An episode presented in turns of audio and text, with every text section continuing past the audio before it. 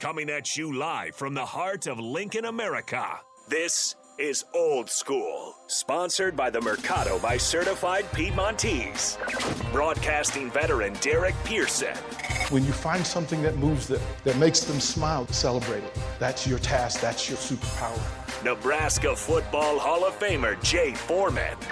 Rifles a pass, it was tipped, it's picked off by Foreman. He's at the 15, 10, 5, he'll score! On 93.7 The Ticket and theticketfm.com.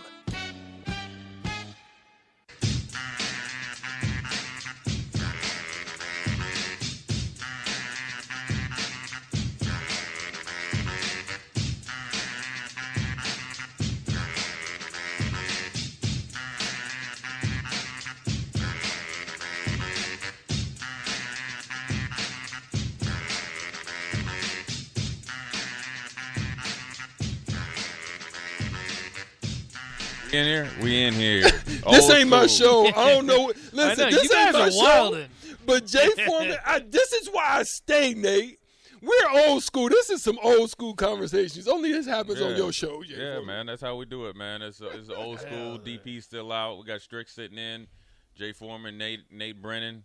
We're brought to you by the Mercado, Certified Piedmontese, and Special Ingredients and Butcher Shop, 84th and Havelock. Great appetizer menu, entree menu. I talked about the tomahawk, and then I'm going to talk about the dessert, which is the strawberry sorbet. So we are in it to win it. We're on to Minnesota. What has to be done, what can be done. Nate, did you listen to Mickey Joseph press conference? I didn't get to hear too much. I had to work a little bit later this morning. Right. So he touched on Casey. Casey's day by day, and he's trying to get back healthy and got a little. Not little, but elbow and nerve damage, and so he didn't practice today. But that doesn't mean he can't play. I think he knows the offense good enough, and then once he kind of gets it, the thing. I'd rather have Casey at 50%, honestly. Sorry. Right. Yeah. You just like that reporter that cut Mickey off. Go ahead, finish what you're saying. Go ahead. No, and if you didn't hear, I did see what Mickey said. See what Mickey said? He was making jokes, and he said it was all right. Right. So then I get in trouble by the, whatever it is, or that's then you go to the same class because you did. That's all you. Is that how y'all do brothers in Nebraska? What? Don't put that on me. Listen. As soon as the brothers start talking, this is your show. I know how it goes. Well, if it's my show, then why you cut me off? You asked if I saw the press conference. But I wasn't done talking, though. You know what I'm saying? Old school. Should have been. I know. I didn't say period. New school taking over. How about that? I'm running the board. The tricky thing when you have nerve damage, it could literally be Monday with no feeling, and then Tuesday you'll be back to 100%. Trust me, I know. Really? Oh, yeah. Really? Not 100, but that you could, I go from 0 to 75, and then you can project down there. So the biggest thing, when you get it, when he does get it, whatever, I don't know what's wrong with him, but I'm just going off from personal experience. And so once you kind of get that, then you got to get the strength back. But throwing a football is a lot of legs and stuff like that. So in case he's a tough kid, that goes without saying. But he said, Mickey said, Chuba and Logan got split the reps, so. I don't. Who knows who's going to start, and I think that's good for both of them, but then also for who Minnesota can and can't prepare for. And it's not like one of those things where you're going into the first game and you're not going to name the starter, and then everybody knows because everybody's seen who gets the first team reps. I think it's good. Two distinctly different quarterbacks, how they play, who they have got to prepare for. There's also things that both of them can do that can put a lot of stress on this Minnesota defense. That by the numbers is really good, but is really taking advantage of kind of who they've played. They play really good against the lower echelon teams, and then when they played against good competition, they've lost. And so, they can. Nebraska can look at what Illinois did and Penn State did. That's it right there. They're getting and you can look at a little bit of the first quarter against Michigan State. I think Michigan State panicked and they got way out of their kind of wheelhouse. But you look at those two teams that they lost to, right? Especially coming out of the bye week. They're giving you the cliff notes on what you need to do to victory. So that should give Nebraska confidence regardless of, who's playing quarterback. Now, ideally, of course, you'd like to have Casey playing, but like we talked about yesterday, Strick, and I want to get your thoughts on it. And this could be when you're in the NBA or when you're in college, somebody has an ankle injury, he's out. Everybody's got to step up. Nobody cares. And I said, Minnesota ain't coming down here caring whether Casey's playing or not. They ain't. Nobody cares. Nobody cares about your feelings. And so talk about it, Strick. When you're in the locker room and you're getting ready to walk out to a game, or say I'm on your team and I'm down with an ankle injury and I was a big part of it. Say I was, a small forward, whatever. But then everybody else has got to step up. You know that. But then you embrace it and say Nate's the new starter, right? Say he goes from bench to starting. Talk about it how it is as a player already starting, how you want to make it an easy transition for him, but then also know that you're going to step up as well. Just talk about the dynamics of that, because that's what needs to happen this week. Well, I'll take it from the standpoint of being that guy that's having to feel that's cool. It. Yeah, well, then talk about that. So we've all been there. Yeah, you've been there too. Oh, yeah, that's what I'm saying. So for me, one of the things is you prepare, you work, and you strive always to be there in position. The thing is you never know when it's going to happen, how it's going to happen, what the time. Like, it can literally happen before the game, in a play. Right. Wow, just some freak thing that just kind of comes out of nowhere. And if you're not mentally engaged, prepared, or ready, then you can miss the opportunity. Okay, let's just pause on that. Now, getting into it, one of the things as a veteran, coming in, I found myself initially behind Jason Kidd, Derek Harper, Jim Jackson, and in a group like that. But then I had a veteran, and this is, I think, where you're alluding to, in Derek Harper, that literally just kind of took me in his arms, and he said, okay, this is the stuff you want to look for. This is the stuff you want to watch. You know, find out who it is that's hot and who's not. And then he just kind of started feeding me just info. Yeah. That's what a veteran would do to you. A good teammate. A good teammate. See, there's there's two types of teammates. There's a teammate that's the hater teammate. Yep, I was just about to say that. Right, and then there's backdoor hating. Really don't want you to win, and it's like, nah, you ain't taking my stuff, so I'm not gonna really give you. I'm gonna let you fall flat on your face, even though it's a detriment to us and the team and our victory or whatever it be, a division or conference, right? Then there's the other guys that's like, look, young fella, I see you working. Like if you was just, late to meetings, if you was that guy, I ain't rolling with you. But if you're that guy that I see you working, I see you attentive, I see you, early, late, I see you in the weight room, then I'm going to touch you. I'm going to bring you in, and I'm going to walk it down the street with you. That's what you would normally see. That's what you need. That's what Nebraska needs. That's what they need. But do they have that? That's the thing I'm going to see. Well, we're going to see who steps up as well, because – from my experience, I always go back to when I was a redshirt freshman. So essentially, my last game in high school, just say, was Thanksgiving. Mm-hmm. Okay, to play, I just say Thanksgiving.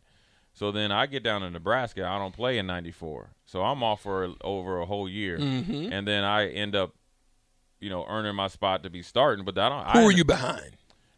Like when I started spring ball, I think I was like 7th on the depth chart. Really? Yeah. Wow. Yeah, like they wasn't expecting nothing. Right. You know what I'm saying? I mean, Coach Darlington was like, he told me, he was like, man, you ain't good enough to play safety. Just go down there and play linebacker.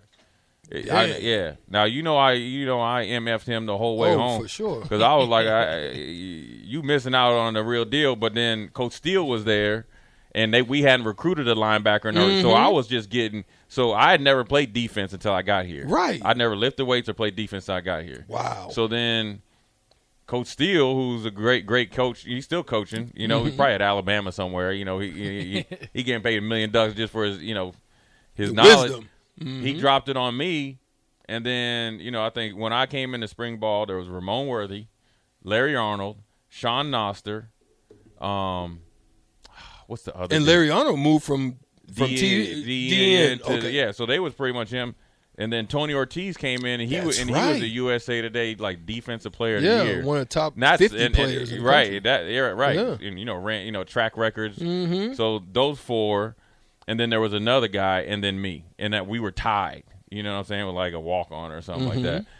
So I had to grind it out, but so I didn't play football for almost 2 years, or at least one full year and a half, right?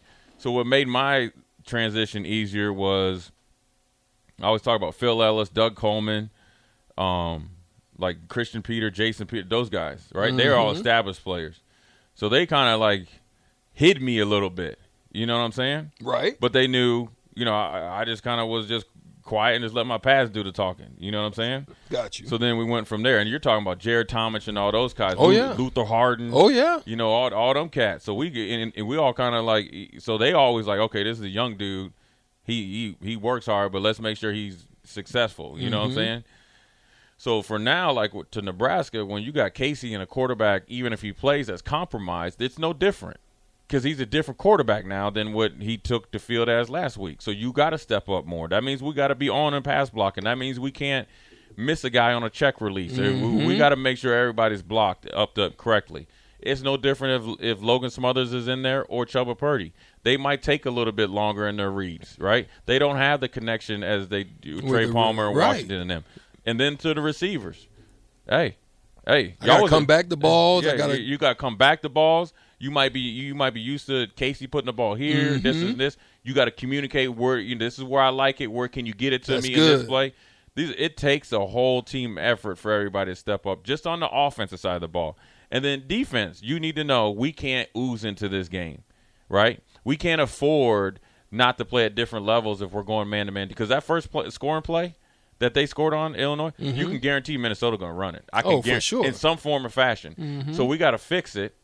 Or be able to not give it up to where it's a touchdown, and then we got to play better as a defense. And then special teams, we got to be special. And so, you know, it's a very unique a week, you know, now for this team, and see who's going to really step up. The captain's got to play better. Your name needs to be mentioned early and often in all game. Mm-hmm. The guys that got the names, right? Mm-hmm. Okay, that's the receivers, that's the running backs, that's the defensive players, ends. Linebacker, everybody. Yeah. There is no more excuses. Facts. The time is now, because we got to start fast. And then you got as the quarterback and quarterbacks settle in, then you're like, all right, now we need you to start balling. You can't just sit there and do some stuff that you don't need to be doing. Mm-hmm. And that's the thing that's going to really dictate how this game goes for Nebraska. So it'll be interesting, man. I mean, it's a big week, and you know, Mickey addressed that.